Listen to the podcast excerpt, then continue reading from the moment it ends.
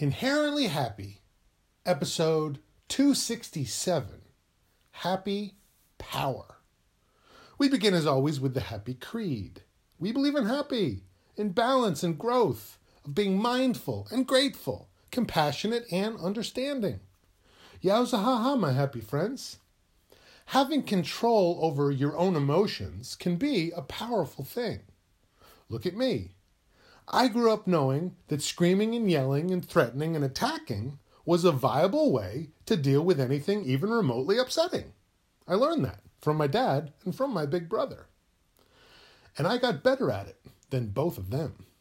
Like them, I didn't care about the collateral damage it caused to others. But unlike them, I also didn't care about the collateral damage it caused to me. Meaning, I went recklessly berserk and ruined everything everywhere. I was so filled with hate and fury that if I couldn't ruin things for others, then I'd just ruined things for myself. I became a cutter, a snipper, a poker, a scorcher. I cut the backs of my forearms with a box cutter. That's right, the backs, the parts everyone can see. I wanted them to see. I learned long ago, after getting stitches on my neck from a dog bite, that people love a good wound and a great story to go with it. So, if I couldn't be special because people liked me, then I could at least get some notoriety for being extra weird. So I snipped the skin off the back of my knuckles with a pair of scissors. I poked needles through the fleshy parts on the sides of my fingers and scorched my fingertips with the burning ends of incense sticks. And I told everyone that my friends Bethany and Sam dared me to do it. And if it wasn't and if I wasn't fast enough, then they'd do it for me. And when I got mad, I didn't bottle it up, but screamed and yelled, and didn't care that it completely shredded my throat, made my ears ring, and alienated everyone around me. I was just looking for the grand release of the truly mad. And that's what gave even my dad and big brother pause. It felt great to outdo someone at something, and it didn't matter what. A win was a win. But being able to go to such extremes of rage makes you a bit of a rage junkie, where you kind of look for reasons to go ballistic. And that's not a great way to secure friendships. So, I have since decided that maybe going berserk should no longer be a point of pride with me, especially if it results in being shunned by society. The shunning I experienced as a bullied little kid was not my fault, but this was. It takes a while to change, though, even when you want to. I had to do it in increments over many years and make a plan and keep reaffirming the importance of it to myself. I had to use every instance of road rage, extreme displeasure, and grudge holding as a teachable moment instead of dwelling on the bad behavior of others, which was becoming an unhealthy preoccupation. I don't want to hold grudges. For my own sake, they're unhealthy. And I'm the only one who suffers. The villains live free and easy. They don't think about me at all. Though they should if they know what's good for them. But they don't know. They just they just love it when other people suffer. Even in my most reckless moments of inconsideration, I still didn't enjoy the pain of others. I mean, unless it was funny. No, kidding. I had merely ignored the suffering of others, not reveled in it. And even that hardly endears people to you.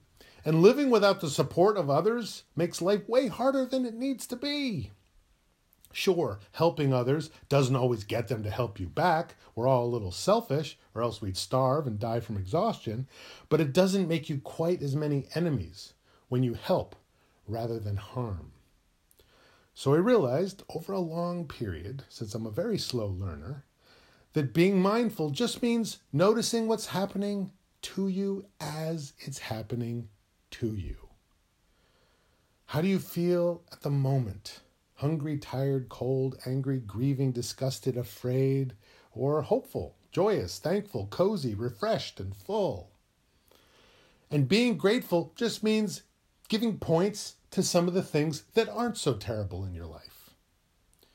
Compassion is helping some kid up after he fell on his butt, even if it was the funniest thing you ever seen in your life.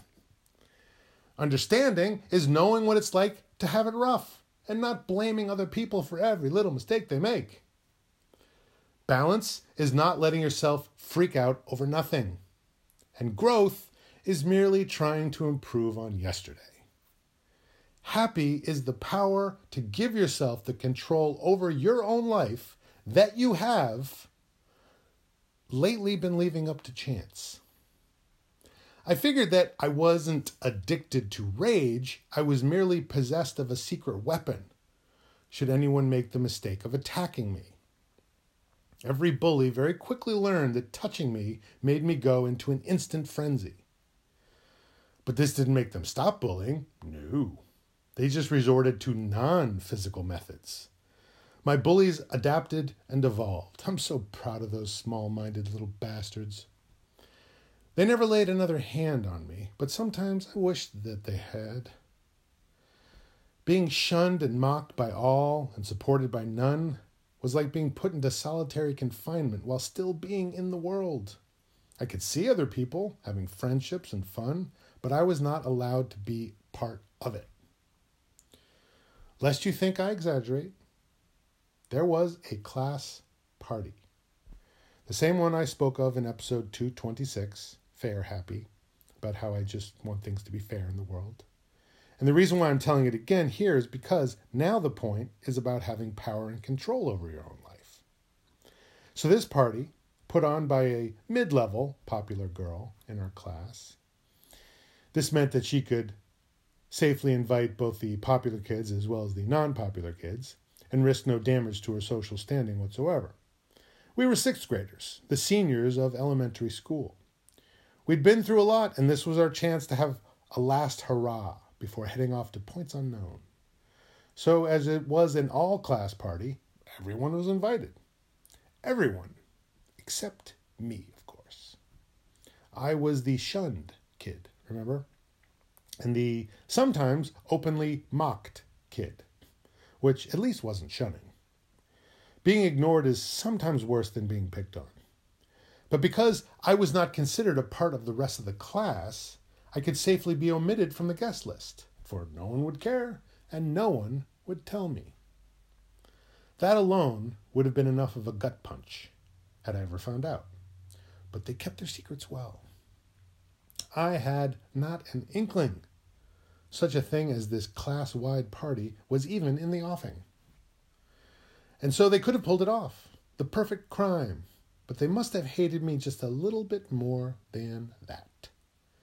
So they decided to add insult to that injury. They got the class clown to pretend for weeks, mind you, to be my friend, even eventually inviting me to his house. It was like being summoned to the royal court by the king's jester himself. The dude was a legend. I could only ever hope to be as funny as him someday. And he invited me over after school, though he didn't let me go into his house, even though I had to use the bathroom. I found this refusal odd, but said nothing and held it all in. I could get new kidneys and a spleen later. I did not care. I was at the class clown's house. He lived on the rich side of town and was friends with all the popular kids. So we threw flat rocks across his yard to see if we could make them do barrel rolls as they flew through the air. Then he had to go in for dinner, but didn't invite me. However, he did tell me to come back the following day. The following day was Saturday. Hands down, the greatest invitation I'd ever received up to that point in my entire life. That meant that I had passed whatever test this first meetup was, and I was in. I had a friend, and the perfect friend, especially for someone like me, who wanted to use humor to become popular, just like he had done. I could be friends with everyone through him. I would be golden once more, like I had been in my blonde and beloved heyday so many years before. I told my family about it, but they didn't really seem to care. So Saturday arrived, and I was ecstatic. I rode my bike over there, but there was nobody home. Well, I wasn't about to blow this chance, so I waited for hours. I stayed so long that his mom finally came home and asked me why I wasn't at the party. Party? Yeah, the class wide party. She even told me where it was. And so I crashed it, you can bet. But they didn't fight me over it or so much as complain. They just went back to shunning and avoiding and ignoring me until I had to leave. They managed to make it clear to me in no more than 15 minutes that they simply didn't care if I lived or died, just so long as I did it away from them. My 15 minutes of shame. I wanted to lash out at them, but they simply walked away from me. Can't fight someone who isn't there. I felt that the normal basic human social contract contract where you at least pretend to like others simply didn't work when I was around. I had somehow negated the constructs of human society itself. I was an island, and the surrounding waters were really frickin' cold. So I went back to my cemetery, rode my bike around and around. Couldn't even tell anyone, for no one would care. I was alone among the dead, and even they wouldn't talk to me. Why did everyone hate me so much? My bad temper? My silliness? My awkwardness? What was so special about these? My self centeredness? Was I alone in that regard as well? It had taken time to achieve this level of callous disregard from those around me, so perhaps it would take time to undo. Either that, I could change schools, and so I did. And that's when I was able to make friends. But I lost some too because I was still me. and the me I was at the time was the problem. I had to work on being nicer and not so weird. There's good weird and there's bad weird. I was I was aggressively weird. Let's let's you know, I, I'm all for people being weird. I'm going off book for a second. All for people being weird. I'm still weird, but I was like in your face, like, I'm weird. What are you? You know, like overdoing it. And I got a lot weirder and meaner before I got nicer and more helpful. And it's been a slow process over many years. And then, after a lot of speeding tickets, a catastrophic car crash, bad performance reviews, getting dumped, I started to finally wonder if maybe the problem wasn't me. And so I had to come up with solutions while I was calm that I would recall and visual and utilize when I was not, that I could recall and utilize when I was not, I should have said. I needed a regular reminder. And so I started this weekly podcast to remind myself to keep balanced, growing, mindful, grateful, compassionate, and understanding, and it's helped. I haven't had a crash or speeding ticket or bad performance review in years. In fact, my performance reviews have been the best of my entire life because my attitude and outlook have improved. And now, I don't let road rage so much as get a foothold. If someone cuts me off, then it's because they must be in a hurry. Nothing to do with me personally. They're not out to get me, as I had previously supposed. And there is a power in being able to control yourself. And we all have that power built in. We just have to remember to use it. I could race every roadhog out there like I used to and ruin my car, get points on my license, and get fined into the poorhouse. Or I can set the pride aside for a second and try to see other people as having it just as tough, if not tougher, than myself maybe cutting them some slack. And also letting them know that others have it tough or tougher than even them. And so maybe everybody should cut everybody some slack. So, happy power is not something to use to crush thine enemies, but instead to make you more of an ally to yourself and to others. And that will stop your enemies because it'll turn them into friends. I've turned a couple of bullies into friends myself by showing them kindness in the face of their cruelty.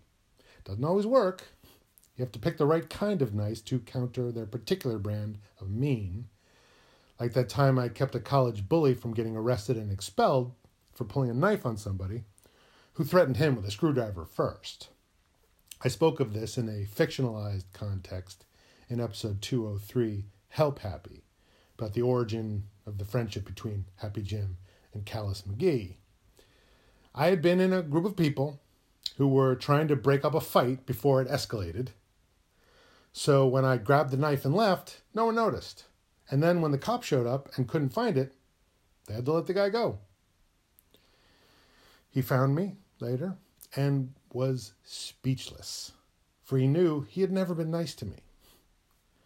I gave him back his knife, and he never said a bad word about me again after that.